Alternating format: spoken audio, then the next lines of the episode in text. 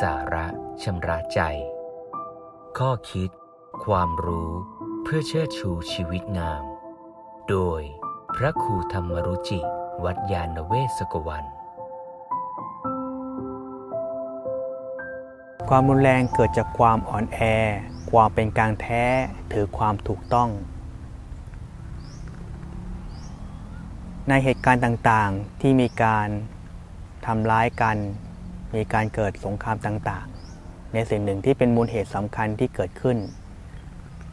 ถ้าเราตั้งต้นเข้าใจสิ่งเหล่านี้ได้จะแก้ปัญหาได้ถูกต้องมากขึ้น ความรุนแรงเกิดขึ้นจากความอ่อนแอคำนี้เป็นคำที่น่าสนใจ คนเราอ่อนแอในเรื่องใดถึงได้มีความรุนแรงเอาง่ายๆคืออ่อนแอในเรื่องของจิตใจ กับอ่อนแอในเรื่องของสติปัญญา เมื่อจิตใจอ่อนไหวอ่อนแอถูกกระทบง่าย คนเราก็มักแสดงความโกรธเกรี้ยวในชีวิต เมื่อเราอยากได้มากเกินไป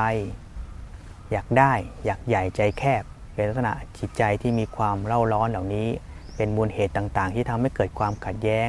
ทำร้ายทำลายกัน เราสังเกตในโลกไม่เกินสิ่งเหล่านี้เลย ถ้าคนเราอยากได้เกินไป อยากใหญ่อยากมีอำนาจ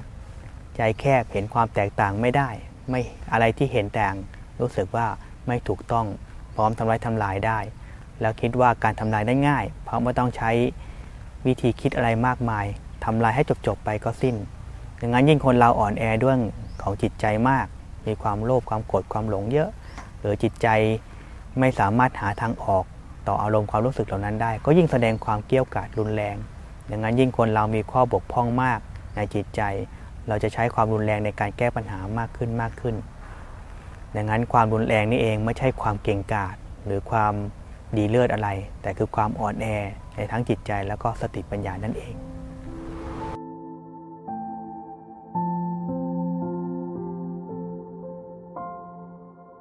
ติดตาม ข้อคิด ความรู้ เพื่อเชิดชูชีวิตงาม กับรายการ สาระชำระใจ โดยพระครูธรรมรุจิ วัดยาณเวศกวัน